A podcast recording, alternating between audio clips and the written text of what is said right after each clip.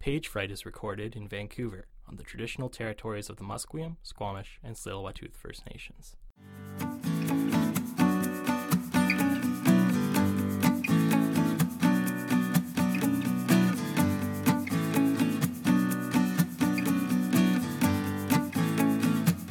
Hello, everybody. Welcome back to Page Fright. My name is, of course, Andrew French. I'm on Twitter at the Andrew French, and this is a literary podcast. It's my literary podcast. It's the only literary podcast on the entire internet that I host. And today, I am super excited to share episode one five, decade and a half, 15 with you. It's super cool. I had a great time recording this episode, as always, with the incredible Fiona Tinwei Lam, who I'll talk about in just a second.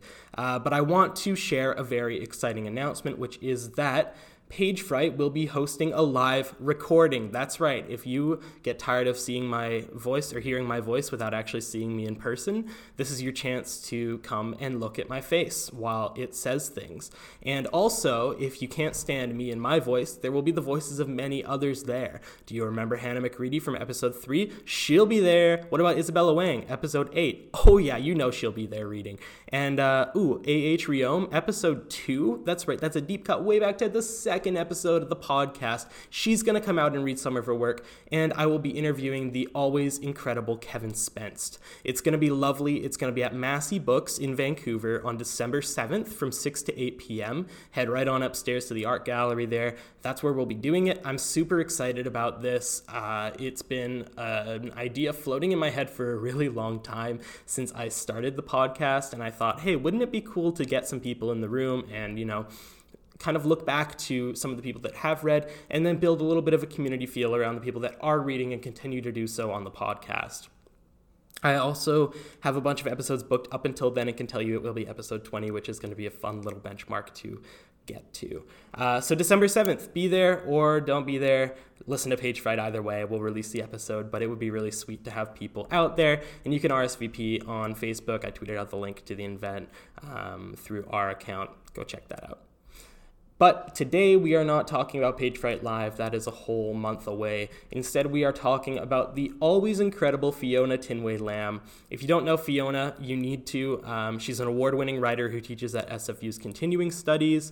Her third collection of poetry is called Odes and Laments, and it was published this fall with Caitlin Press. Fiona's authored two previous poetry books, a children's book, edited two t- essay collections, and her work appears in more than 30 anthologies. That's insane. That's so many anthologies. Uh, wow, way to go, Fiona. She is dynamic. I use this word very, very closely when I uh, describe what Fiona does. I think her video poems that she talks about are worth checking out. I'll tweet them out on our profile. Um, and it's super cool to check out what she's doing both on and beyond the page last week's episode, or I guess it was two weeks ago, I took a little break in between um, just to kind of revive and rest and get ready to put out a new episode, number 15 here, uh, two weeks after 14. But when we were talking to Chelene Knight, I was saying a lot about community building and looking at this sort of thing. And I think Fiona is one of those people who also sees poetry very similarly in that it's not just confined to the page. And she does this both in a community building sense and also in a let's play with different forms kind of way. That's really, really cool. And I'm super excited to share her work with you. I think it suits the audio media particularly well um, because she is so interested in escaping the confines of the page. Um, and I, I, just think it's a great episode. It's, it's really fun. So uh, I'm not going to draw this out anymore. Page Fright Live, December 7th. Come on out. Uh, Fiona Lam, check out her work. Uh, again, her collection is Odes and Laments. We talk about it a bunch. Uh, that's from Caitlin Press, and they are lovely people there that helped me set up this interview. So shout out to Monica at Caitlin Press and the whole press for everything they're doing. It's awesome work. Uh, so let's go ahead and I guess we'll just jump right in here. How's it going? Good. Thank you very much, Andrew. It's great to be here. Yeah, I'm so excited to finally have you on the podcast because we met a little bit ago at a conference here at UBC, right. and I am I, I, was just taken away with the way that you were writing about so many environmental issues, mm-hmm. specifically a lot to do with plastic. Yes. And yes. there's a lot of that in this book. The book that we have in front of us is Odes and Laments by Fiona, and it is from Caitlin Press. Yes. Um, and it's phenomenal. I, I really enjoyed reading this. Oh, good. It was good. really, really cool. I try to read everything uh, that I talk about on the podcast, so I make sure I'm not just like fibbing. Uh, but this, Conscientious this, of you. Yeah, this is like genuinely one of the books that I've enjoyed the most because it's been uh, a long time since I, well, for me, a long time in terms of contemporary reading since I encountered your work at that conference, like mm-hmm. let's call it six months ago. Yes. Uh, that I've been thinking about your work, and so oh, I'm wow. very excited about this. Terrific. Yeah. Um, the question I suppose to start with is for people who wouldn't be familiar with your work, how would you describe it?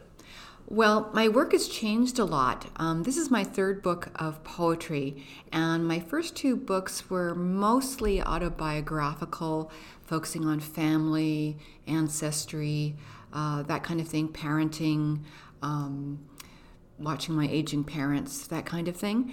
And this is my first more environmentally focused book. There's still some autobiographical content in uh, a few of the poems, um, but it's a little broader in form and content. And I decided just because I've been an environmentalist since I was very young, um, a little kid, and I haven't really written poems about that theme, even though I've supported causes and gone on marches and rallies and that sort of thing. And I've just been so frustrated with the state of the world, as many people are, and alarmed that I thought I've got to try to write poems about it. But it was really hard not to go into the typical rant, which is a, a bit of a turnoff for people. Mm-hmm. Um, so trying to figure out how to write about these political issues and these social and environmental issues was a challenge. And that's why when you saw me, um, uh, six months ago at that UBC conference, I wanted to do a presentation about the plastic poems, and it's it's kind of fun because we all know concrete visual poems from when we were kids, poems that are shaped in some way. They may or not meant, be meant to be read, but they might be um, say a, a, cookie poem that's shaped like a cookie, maybe with a bite out of it, or um, a poem that's shaped like a house, so the lines are arranged like a house. So I thought, I've seen some really cool visual poems by various Canadian and international poets, but I hadn't seen anything done on plastic. And for the longest time, I kept thinking, you know, the, the Pacific garbage patch, the big gyre. There are many other gyres as well. Uh, that big kind of swirl and I thought, oh, I could I could see doing it with a typewriter and I borrowed somebody's manual typewriter so I could actually try to do this spiral poem, but it looked like crap because the keys were, were it's an old typewriter, right? So it's like pounding the keys to even get the yeah. them to press onto the uh, ink onto the page, and and they were, they were kind of lopsided because you have to take out the paper and move it around in the machine. That wasn't really working. So I I was quite frustrated because I had this idea of this image I wanted, but no idea how to do it on the computer. So a good friend of mine who uh, was more computer savvy said, you know, you could do this with word art instead of, you know, trying to manage it with this typewriter. No, mm-hmm. also with typewriting, I am I make a lot of mistakes when I type, and I'm used to typing, overwriting, and, and typing things over and fixing things, and you can't do that with the typewriter. You see the error too visibly. Uh, and you can also see that some letters would be darker when you pressed better than, than others. So she showed me word art, and then I spent the whole day and the trip back on the ferry from Nanaimo, like playing with this. I was so obsessed with it, like all the possibilities that I could use word art to, to convey what I wanted to convey. And so I generated a whole lot of, um, of these, what I call plastic poems. They're concrete poems about plastic, which is like, okay, they're not really concrete, so they're really plastic poems, not concrete poems. Um, but they're very visual, and some can be read, and some are really just more of a visual experience. And what's great about them is they're very playful and they're very immediate because you can see the shape or the texture or whatever uh, going on on the page. You understand it, so it's it's really really accessible, but it isn't sort of an angry rant that's going to turn people off. It's going to get people going, yeah and yes, of course, they've seen photographs mm-hmm. of plastic bottles piled up in a beach, and they've seen, you know, test tubes full of microplastic and nanoplastic. They've seen that, but there is something very different when you see it with words. There's something Yeah. different when we absorb words and we see words as images. Instead of having imagery conveyed with beautiful metaphors and similes and symbols, why not have the words actually communicate just by their shape? Even if you didn't understand English, Yeah. you would get these poems. And um, and it uses a lot of repetition. It uses uh, white space a lot, and in different kinds of ways. And so, out of those um, actual poems on the page, I also thought, wow, I could go even further with these and make animated video poems with the help of people who are technically savvy and can help me animate with with my uh, feedback. And so I did two um, plastic poem videos that use animation in different ways. And I've submitted them to festivals and they've been screening all over the world, which is really, really cool. Awesome. Yeah, so much farther than my print poems have ever gone, I think. so even though it's a really simple concept and you can, you know, get it immediately, um, I think that's a really good thing because I don't want people to go, I don't understand that poem. It's too complicated because the message is really urgent. We've got to see the plastic. We so often forget, you know, we're drinking plastic, we're breathing plastic. Um, from the tire dust off the road as the cars go by, from the uh, water that goes out from our washing machines into our watershed and then back into our, our coffee cups. So it is everywhere. So, yes, I want to be a little bit in your face about it. Yeah, and I think this is. I mean, you talk about uh, just now. You're saying a lot about like not wanting to come off as super aggressive in these environmental approaches. Yeah, angry, Yeah, and yeah. then yeah, you just for this is a audio medium, so people won't know that you just wagged your finger when you said that. But that is that's not the tone of the poems, right? The, Yeah. the poems come off as this very straightforward, like this is the image, and Yes. you can make of it what you can make of it. And what I think most readers will make of it is exactly what you want as a writer. Yeah. Um, and I think it's a very effective form. It's really cool. I just I was taken aback uh, when I first saw these, and and I love it. I really Oh, do. that's great. well, Jordan Abel has done some amazing stuff with Yes. concrete visual Yeah. poetry, and it's some concrete visual poets uh, do things just so they're really attractive with letters and letter set, and you know there's a shape, a pattern, um, and it's it's just very cool. But looking at the history of uh, concrete visual poetry, uh, and looking at Jordan Abel's work in particular, I think there's there's meaning there's meaning in the shape and the design. And I really wanted to have meaning, not just sort of something really abstract. Hmm.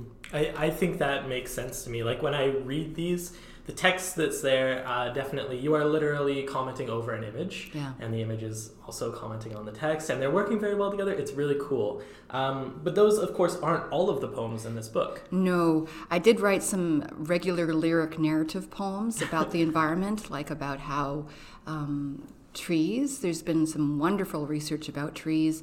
Uh, the Hidden Life of Trees by Peter Wohlleben and other people, researchers talk about how trees communicate. Yeah. So I wrote this poem about how um, trees communicate with each other, but they're at risk. And there was this wonderful line from the Lorax. I loved Dr. Seuss growing up, just loved Dr. Seuss and the rhymes and the whimsy. And the Lorax, I mean, there's a lot of moral uh, underpinning to Dr. Seuss.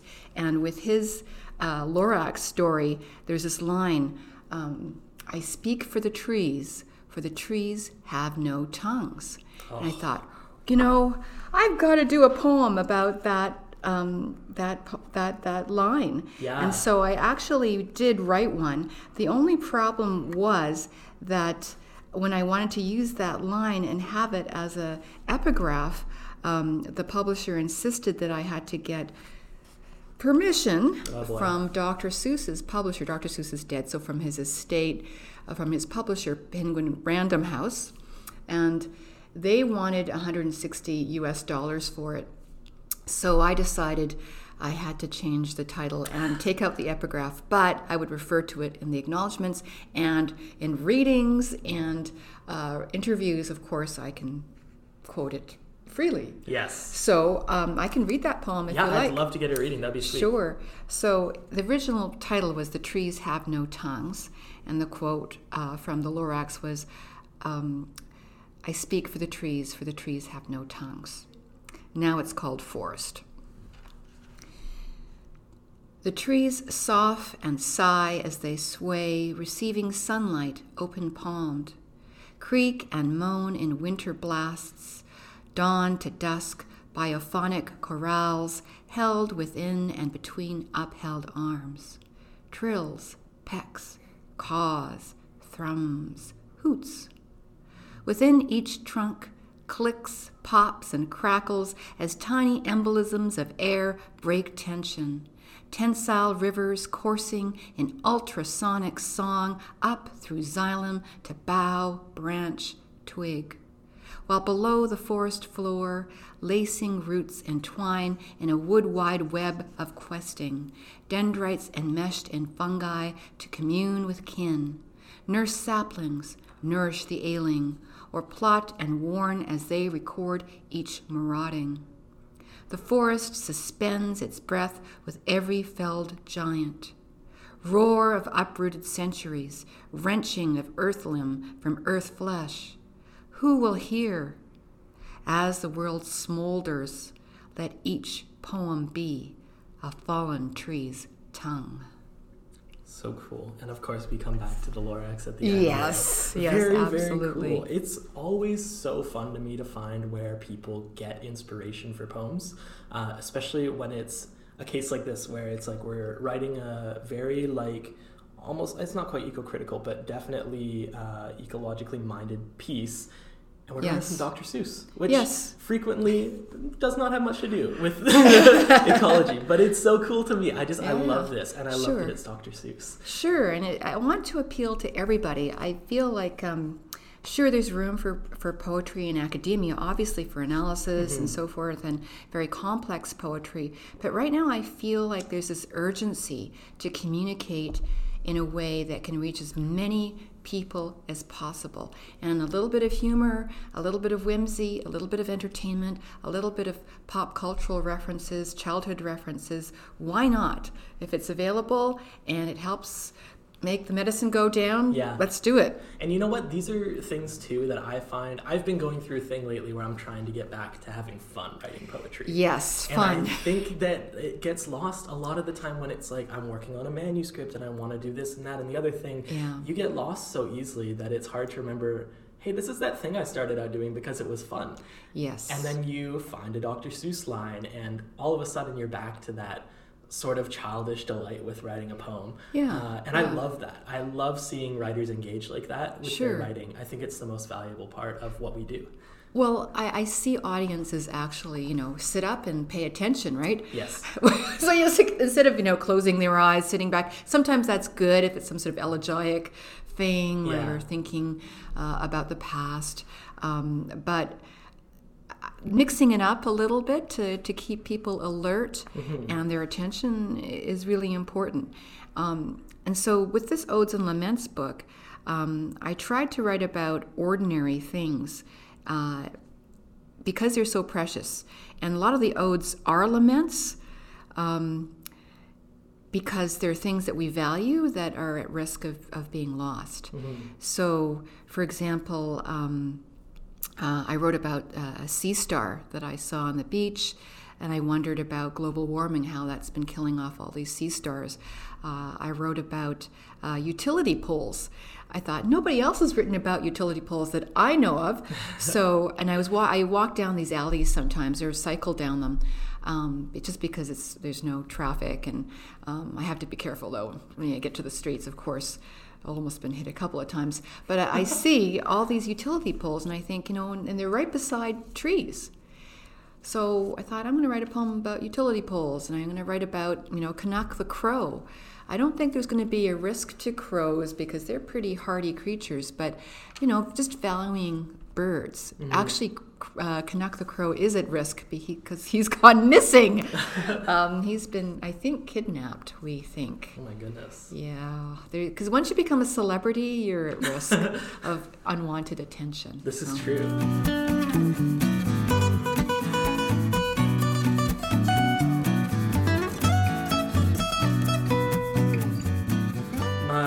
Podcast, one of my favorite things to do is bring in questions from the last episode's guest. Okay. And so the question for you today is what is the one thing that you fear about having your work out in the world?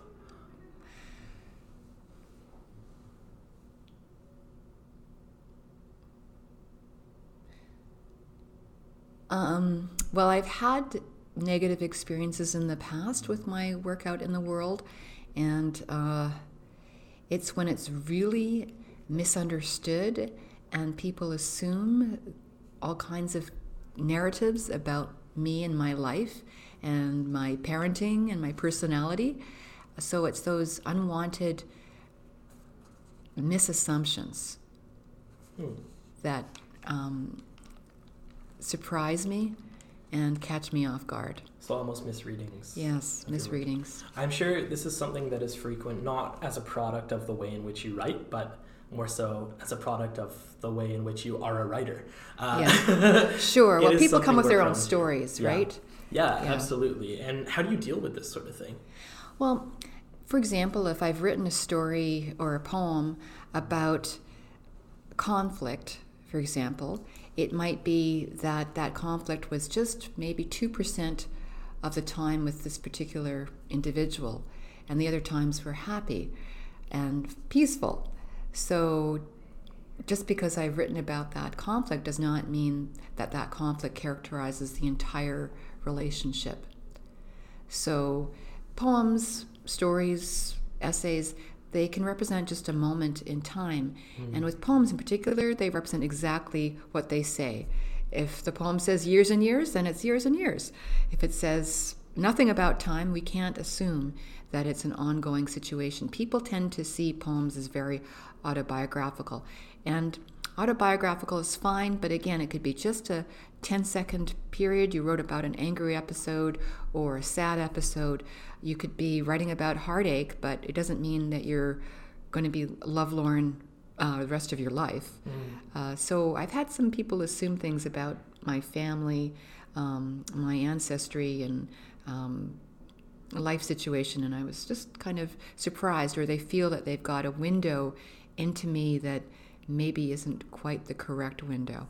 Yeah, I think that's very, very reasonable. And I can understand too the kind of reading into poetry, especially Yeah. because poetry, I think poets in a lot of cases, I definitely wouldn't say this is the case with your work. I think your work uh, gets its point across quite strongly. Um, as we were talking about the plastic poems, like it's hard to read too far into one of those. Yes, Uh, exactly. they are what they are, and Yeah. so we understand them. But I think with poetry, a lot of poets do this sort of mystical thing with their writing where sure. they're trying to misdirect a reader. Yeah, it's a little ambiguous. Exactly. So that specificity that your work brings, I think, um, almost combats those misreadings.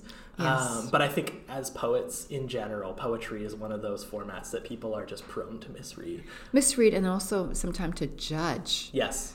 Uh, I remember one uh, poetry workshop I wrote about my mother's Alzheimer's and this memory test where you uh, start from 100 and you subtract seven and see how far you can go. And people with Alzheimer's have really hard time with that exercise. And so I wrote about that, and I wrote about how that made me remember the math lessons. The attempted math lessons my mom uh, gave me when I was a kid. Oh, wow. Um, and this woman in the class really freaked out about it. And she said, You shouldn't judge your mother. And she was just trying to help you. And, Oh, wow. and I was like, it's like Hey, you know, you know, relax. And I thought, oh, that's that's her stuff. Hmm. That's her stuff. Whether it's how she taught her own kids about math, perhaps, uh, or her own worries about dementia, I don't know. But I've had that kind of reaction where people have um, jumped to conclusions and been kind of judgmental.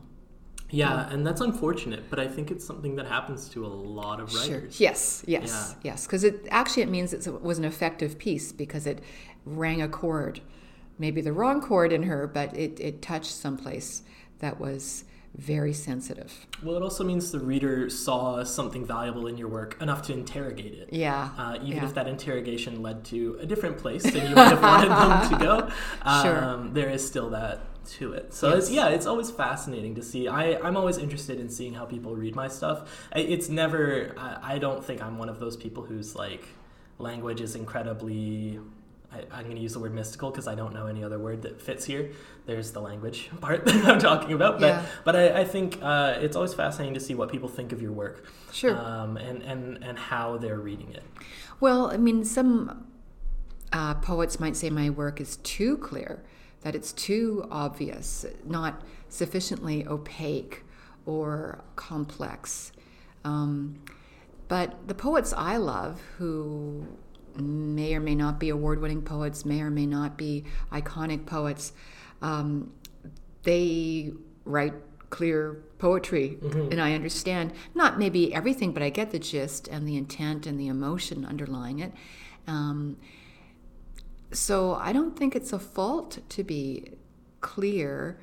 Um, it's nice to have some layers for example in Yes. some poems for sure and maybe some things might not be really really straightforward they might take a little work to do but i don't attempt to be obscure quite the opposite Yeah, yeah, and like we were talking about the plastic poems, they, they are uh, very much so. As I said, they're hard to misread. They get the point across, and I think if you were trying to do something very sort of, uh, let's use the word opaque, like you you said, with those poems, it might throw off the actual attention that it would receive and, and Right. the way in which it would be received by a reader. So I think I think it makes sense with a lot of the stuff that you're writing about to keep that clarity there. Yeah. And I find it very effective in, in the book. So Oh, it's, great. it's very cool. Good. Um, we've been talking a bunch about the plastic poems, yes and I'm wondering if I could get you to read one of them. Absolutely, absolutely. Um, there's some obvious that, that can't be read. There's one that has the word plastic in different fonts broken up into fragments, like So cool. microplastic. Yeah. And there's one that looks like um, different creatures swallowing plastic. Mm-hmm. And there's another one that's a big plastic, um, looks like a cup with uh, words using letters from the word plastic. So it's actually made out of plastic. So but. And with a straw that's uh, got plastic in different languages. But Yeah. there are other ones that are shaped like a bottle. And there's one that um, um, is shaped like a, a big plastic plate. And it's called Plasticnik. Open plastic hampers. Pop open plastic lids of plastic clamshells. A convenient feast huddled within. Sit on plastic chairs around plastic tables draped with plastic. Use plastic spoons to heap food on plastic plates. Devour it with plastic forks and knives. Pour soda from plastic bottles into plastic cups and suck it up with a plastic straw while the baby suckles on a plastic soother. Later, wrap all leftovers in new plastic or scrape them into old plastic. Carry it all home in plastic. Then take plastic out of plastic to put on plastic shelves in the plastic body of the fridge. So, Plasticnik uh, was a fun poem to write. It's basically just centered and it's shaped uh, like a circle in within a circle, and that's the one I turned into the um, one of the animated plastic poems. It's a mandala of plastic things that we use in picnics that sort of pop up and circle round, accumulating uh, around the circle, while the word plastic appears in different colors and different fonts. And then at the end of the, the video poem, which you can find on my website online, um, Plasticnik, on Vimeo, it has scenes, uh, uh, photographs of you know turtles swimming with plastic bags and plastic trash. So the message is all there as well. It's very cool, and I I loved the video poems too. I had the chance to see some of them, uh, as we mentioned, like a couple months ago. Yeah. Um, and you mentioned they're up on your website. What's the yes, URL? it's just fionalam.net. Okay, guys, I have to stress it's so cool to check these out. I think it's a really, really interesting way of playing with language, and uh, I will definitely post that link on our Oh, Twitter as well because it's it's so cool. I really enjoyed watching these, and uh, especially like comparing it to to the uh, actual textual form in the book Yeah. is a really interesting little experiment. Yeah, well, we had to change it in the video, uh, animated video version because you can't have all these words just sort of stuck in the middle of the screen. So um, we decided to use fridge magnets um, for the credits, for example, which were a lot of fun because I remember, you know, plastic, fridge Yeah. magnets, Yeah. and what's going to happen? Are they, you know, swallowed by whales and so forth? And then um, there wasn't room in, in the middle of the plate on, on the screen, so we just had the image of uh, plastic sort of pulsing in different colors and fonts as it's uttered in the poem. So you get the sense of this repetition.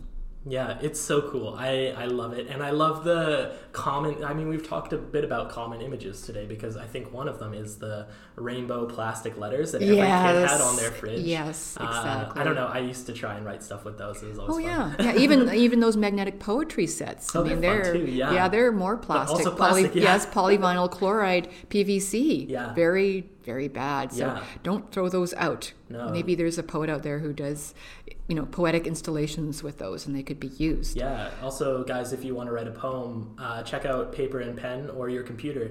Uh, even though that's also plastic.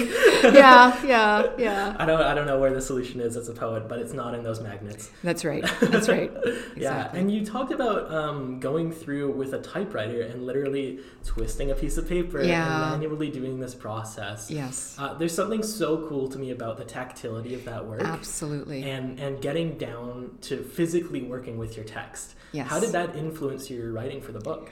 Well, what I did was I did a chapbook first, a plastic poem chapbook, and that was fun because I was using um, a um, exacto knife very badly and an old jar lid to dry to draw uh, cut out a circle so that there would be with these recycled posters there'd be a hole through the poster onto the poem. Um, but it was it was pretty uh, labor intensive and, and challenging. Um, but certainly, uh, it, it bordered on my thinking. You know, this would be really cool to actually write letters with garbage on the sand, for example. I've done a couple of shoreline cleanups, um, but usually the, our shores have several cleanups in a row. So it's like there isn't enough garbage for me to use. I mean, I guess I could do it with cigarette butts. That would be really cool, actually, to write with yeah. cigarette butts. They're small and you can mani- manipulate them different ways. Um, I've wanted to do that, to actually do some kind of installation and document it with photography. But again, I would have to get a collaboration going with people who can uh, figure out the lighting to photograph things properly and, and so forth, and get enough cigarette butts. Yes. Uh, maybe with a group of friends, and we could all arrange because it's very time consuming to arrange. I was finding that with broken um, cutlery, plastic cutlery, to even write one word, it's like, Yeah. oh, and you need a lot of space too Yeah. more than my living room. And then I don't want to be littering a beach, right? Yes. To be seen to be doing that. Yeah. So um, I had some thoughts about doing it on a park bench and other places. Hmm. So it's it gave me some more ideas. Uh, working with plastic because it is malleable and there are little pieces of it. Yeah. Um, but I would kind of need to, you know, take over a parking lot, gather enough garbage, and then clean it up. And I would, it would be best to have a team so it doesn't get blown away and cause more uh, pollution and, and uh, garbage uh, um, litter all over the place. So it's when we do this, like even doing an animated poem, you need to have a bit of a team, you know, a sound person.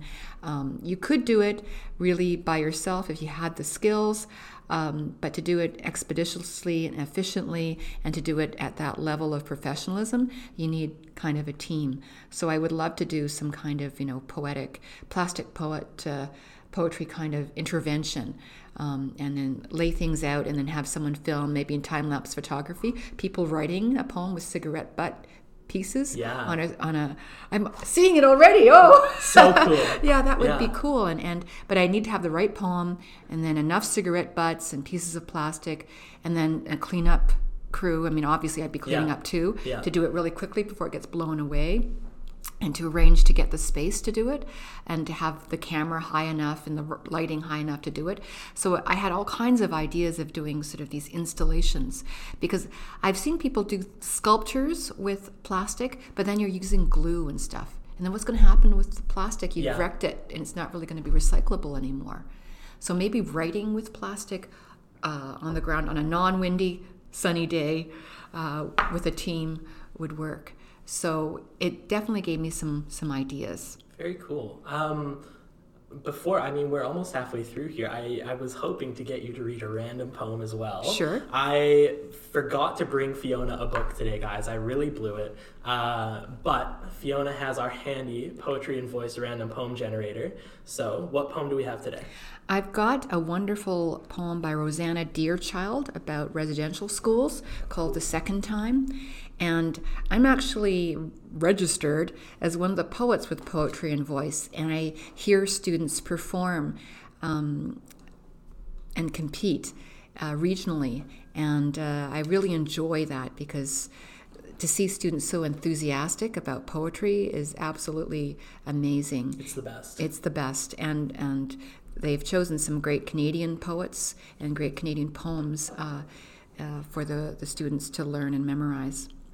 So I'll just start the second time. I ask Mama about residential school. She says no. I ask her again. She says no. The third time, I stop, listen to her silence. Ask about her diabetes, her hip, achy back, her sore knees. Did she get her hearing aid fixed? Whether she thinks it'll rain tomorrow. Mother talks about all this. Says, I'm not too good, my girl. My sugar is too high. Arthritis acting up, that damn doctor. He won't give me any more pain pills. This hearing aid is shit. And the rain, the rain hurts. My girl. I listen to her talk. Backwards slow. Fill her cup with tea. So I really like this poem by um, Rosanna Deerchild because there's a lot of silence in it. Um, there's a lot of white space in between the lines and the stanzas. And it isn't, oh, residential school, terrible, bad. We know that. The silence tells us that. Yeah. And there's a way of communicating and having a conversation about the mom with the daughter that's a real conversation, that's a connecting conversation um, about her life, the mother's life, um, that's, that's meaningful and real, and about pain. Um, and, and so I like what it doesn't say. Yeah. Yeah, it works on that level. Yeah, it's beautiful. It really Yeah. is. It's very, very well done.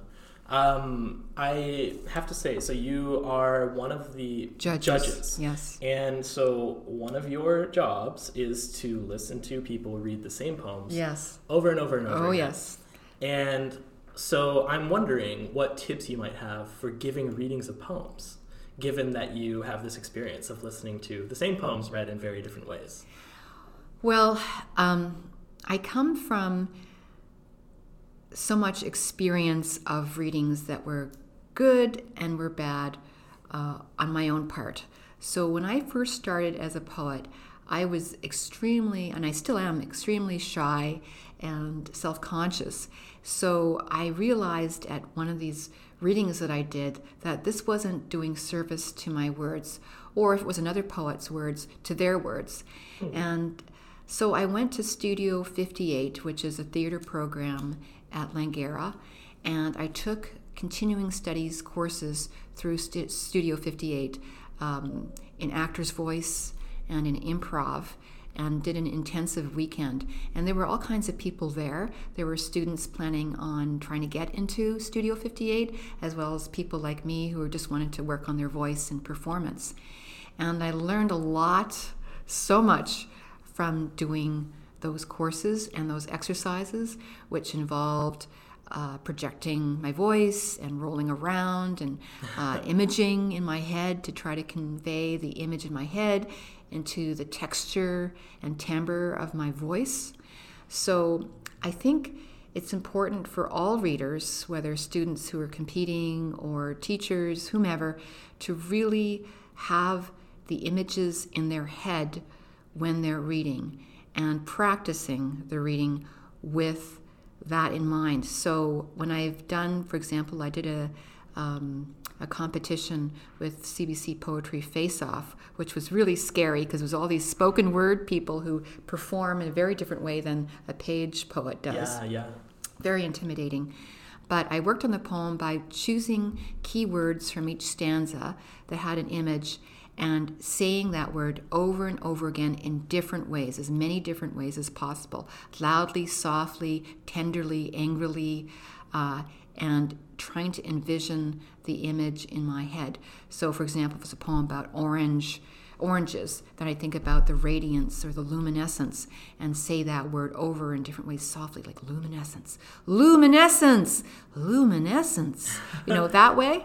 And then you could try reading it slowly, quickly. You could try reading it moving around the room, spinning. Um, at the Banff Center, they had a theater person help us with our reading, and sometimes he'd hold your hand and he'd spin you around the room while you were reciting the poem. Very Or cool. he'd have you close your eyes and turn around and recite the poem that way. He'd have you whisper the poem. He'd have you shout the poem. He'd have you do it loud and soft, um, or marching, or flapping your arms, even if that had nothing to do with Yeah. the poem. and that was to shake you up and try to do it different ways and hear it different ways. I also think it's important to record yourself and hear it back. And you'll realize, oh, I'm actually reading it too fast. You think you're reading it at a good slow pace, but actually the readers and listeners are, are behind you. So reading more slowly is, is really helpful. And also you realize, oh, I'm not pronouncing my S's or my L's or my R's. Um, so listening is, is a really good way to learn to read, uh, listening to yourself and to others. Um, but trying all those techniques, jumping up and down, whatever it is, uh, helps. Um, and trying to do a poem in different volumes, I think, is really important because sometimes really emotional, intense poems shouldn't be shouted. Yeah. Uh, you might want to build the intensity, but even then you might want to draw back. It's very much like playing a musical instrument. The instrument is your voice, and if you're playing it really loud, people will cover their ears or kind of cringe. Um, if you're playing it too soft, they can't hear and then they'll give up. so you want to have variation to keep them alert and try to get the texture of the vision. Try to imagine yourself in in the place and character of the poem. Yeah. And and all of this boils down to almost just having fun with it. Yes. Playing around with your Yes. poem and your piece and not being afraid to do some pretty wacky things by Yes. the sounds of it. Yes, Yeah. Um, okay, so we are unfortunately approaching the end of the interview. We still have two more things to do. Sure. The first of which is Fiona, do you have a question for our next episode's guest? Sure. Um, it's about form. How does the poet use form and white space in their work? This is a really good question. I now ask you this question. So, how does the poet use uh, form and white space in their work? I use a lot of different forms in this book. I've written in some traditional forms, like the Japanese tanka, and uh, I've also written in the uh, Arabic ghazal, Yeah. which is spelled G H A Z A L and isn't pronounced ghazal or gazelle, but ghazal. and um, I also use um, um, some poems that are palindromes, so they So reverse. Yeah. yeah. And I've also used form in terms of uh, obviously the concrete visual poems. Plus, I've used uh, sequences. So I use the rainbow spectrum, all the colors, as subtitles to sections in a sequenced poem. So I've used form that way. I've also used white space to um, embody silence and pauses. There's a poem that's sort of a funnel shape. It starts in as a long line and ends with um, two parentheses, ends in a void. Uh, and I wanted to use white space to really reflect and embody white space in the poem. And I've also done a poem that's an ode to a short poem that's simply one line. um, to show, of course, the shortness um, and brevity uh, that can be used with uh, uh any particular poem. Uh, so I've done long poems, short poems, uh, poems with longer lines, poems with shorter lines, using that white space, that silence, that breath in, in different ways. Um, and with poetry, there's always the, the line break where one turns the line. And I try to take really good care in choosing my line breaks, how I break the line to emphasize words at the end of the line and give them double meaning as they transition uh, into and jam into the next line. So, form is really important in this book, and I've tried to use white space all throughout to show that there's a continuum. There's definitely a continuum of how white space can be used. Yeah, it's it's so cool. You really do play around with it, for for lack of a better term, in this book, um, and it's one of those things that I really appreciate because there's a lot of people who's writing you will pick up a book of, and every poem will look the same. Of course, yeah. they're immensely different from sure. each other, but sure. every page looks so different in this book. Yeah, from the prose poems to the tanka to the concrete poetry to the ghazal yeah. to uh, anything else. And I, I, like that variety. I mean, some people might say or criticize it as well, it's not cohesive. I think it's it's very cohesive, but I also want people to stay awake, stay alert, and enjoy the poetry, even if it's about dark stuff sometimes. Mm-hmm. Yeah, no, it's it's very cool, and I honestly enjoyed flipping through and not knowing what was going to come on the next page by the end great. of the book. You're Excellent. still guessing. Good, that's was, what I wanted. It was really cool. Um, we're unfortunately at the end of the episode, but would you be able to give us one last reading from the book before we sure. take off? Sure. Amazing. Um, I'm going to read a poem for all those poets out there who want to write. And I know that you have a, a following of, of people who love poetry and probably write poetry too. I'm going to read the, um, the Ghazal for gestating poems. So, of course, with the ghazal form, it's written in couplets. There is a radif, uh, which is a repeated uh, phrase or refrain throughout the poem. So, you're going to hear the word repeated throughout. And there's also a rhyme, an eternal rhyme, the kafia, that's through it as well. Ghazal for gestating poems. Tantalized by the promise of nascent poems, how the world rustles when we listen for poems. A mother's old purse, fresh baked bread, petrichor, smoke and clover waft around us, scents of poems. Metaphors crystallized during sleep dissipate on waking, lost in the depths, those lucent poems. Try to conjure spells to trace paths to their magic. Each trail fades, dead ended, recalcitrant poems. Mine a life for incident, love, betrayal, death. But everything's cliche, damn transparent poems. Species vanish, refugees thirst, autocrats rise. Can we dismantle walls with eloquent poems? Your enjambments confuse, the last stanza eludes, they stalk your subconscious, somnambulant poems. No one cares or buys, they want celebrity prose. Why bother writing these obsolescent poems? Poet, dive deeper, probe, caress, meander, leap. Windows will open. Stay bent over your poems. So cool how the world rustles when we listen for poems, guys. Yes. Uh, big thank you to Fiona for sitting down with me today. I have had an absolute blast Great. chatting with you. Me too. I am so excited for everything you have coming up because I cannot wait to read more of your work. Um, such a blast. Go check out Odes and Laments uh, by Fiona Lam. It's a remarkable book and I, I love it. It's great. It's really, really cool. Thanks so much, Andrew. I had a great time. Amazing. Thank you. guys, that is our interview with Fiona Tinwei Lam. Uh, don't forget that her book is out with Caitlin Press. It's called Odes and Laments. It's really remarkable. It's so much fun. I talk in the interview, or at least after the interview, talk to Fiona about how I really appreciated that every page was kind of this new form to her poetry, and I thought that was really neat. So if you're looking for a really, and again, I use the word closely here, dynamic poet, I cannot recommend her enough. Uh, very, very cool work. And of course, she is Vancouver based, which is so cool. She talked about Canuck the Crow in the episode, and I love that shout out. So, shout out to Canuck. I hope we got him back. Um, reminder, of course, Page Fright Live, December 7th. Come on through. It's going to be fun at Massey Books. I'll be there reading some stuff, talking to some people, uh, some of my favorite writers from the show, and also one of my favorite writers out there, Kevin Spenst, will be our episodes, the live episodes guest. Uh, so that's going to be fun. Um, I don't really have much else to update you on. Of course, you can listen to older episodes of Page Fright at theandrewfrench.com slash pagefright.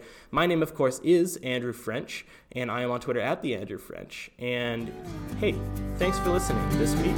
This has been Page Fright.